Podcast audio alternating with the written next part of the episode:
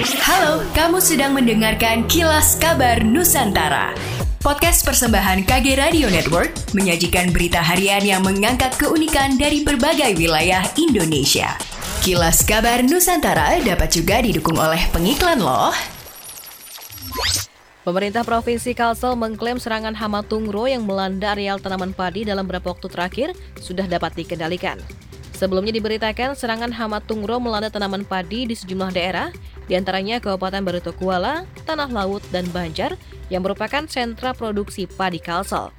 Kepala Dinas Tanaman Pangan dan Hortikultura Kalimantan Selatan Syamsyir Rahman menjelaskan, pengendalian tungro harus digalakan dan melibatkan Dinas Pertanian di daerah serta para petani. Ia memastikan serangan hama tungro tidak memengaruhi produksi padi di Kalimantan Selatan tahun ini di mana pada tahun lalu Kalimantan Selatan mampu memproduksi 1,04 juta gabah kering giling dari 255 ribu hektar lahan pertanian.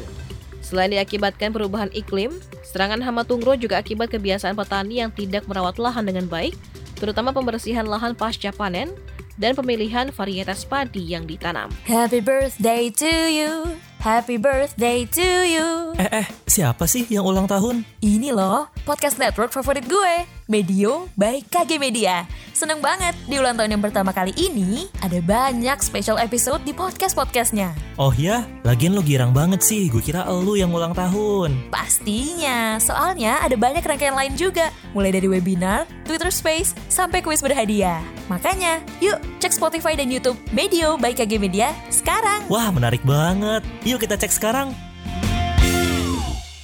Harga bumbu dapur di pasar tradisional Kota Bitung umumnya mengalami kenaikan yang dipicu kurangnya pasokan beberapa jenis bumbu dapur dari distributor.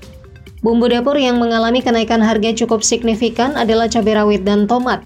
Bumbu dapur yang mengalami kenaikan harga cukup signifikan terjadi pada cabai rawit dan tomat, di mana harga cabai rawit naik menjadi Rp100.000 per kilogram dari harga sebelumnya Rp40.000 per kilogram. Begitu pula dengan harga tomat naik hingga Rp30.000 per kilogram dari harga sebelumnya Rp8.000 per kilogram. Yuli, salah seorang penjual cabai mengatakan, kenaikan harga berdampak pada penghasilan pedagang.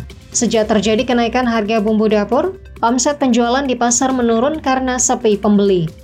Meski zona 3 masih dalam tahap pembangunan, kawasan koridor Kayu Tangan Heritage bakal dijadiin lokasi utama berbagai kegiatan atau event besar yang sudah mulai disusun oleh pemerintah Kota Malang. Wali Kota Malang Dr. Andes Haji Sutiaji menegaskan bahwa pemerintah Kota Malang membuka lebar kesempatan untuk siapa pun warga Kota Malang yang ingin membuat koridor Kayu Tangan Heritage memiliki daya tarik lebih dengan adanya pagelaran event. Ia juga menjelaskan event besar yang akan juga menempatkan gelaran di, di koridor kayu tangan heritage ini menjadi peringatan bulan inklusi keuangan. Pemerintah Kota Malang juga menyambut baik rencana yang diinisiasi oleh pihak perbankan dan jasa keuangan tersebut. Lebih lanjut, Sam Sutiaji juga menegaskan bahwa saat ini koridor kayu tangan memang sedang dibangun citranya menjadi pusat event. Dengan seperti ini, warga wisatawan dari luar akan familiar dengan kawasan kayu tangan heritage. Tentu, tentu saja dengan sejalan uh, sejalan dengan itu penataan juga tetap akan jalan. Parkir-parkir akan dirapikan dan kabel juga masih diupayakan untuk didakting. Demikianlah kilas kabar Nusantara malam ini.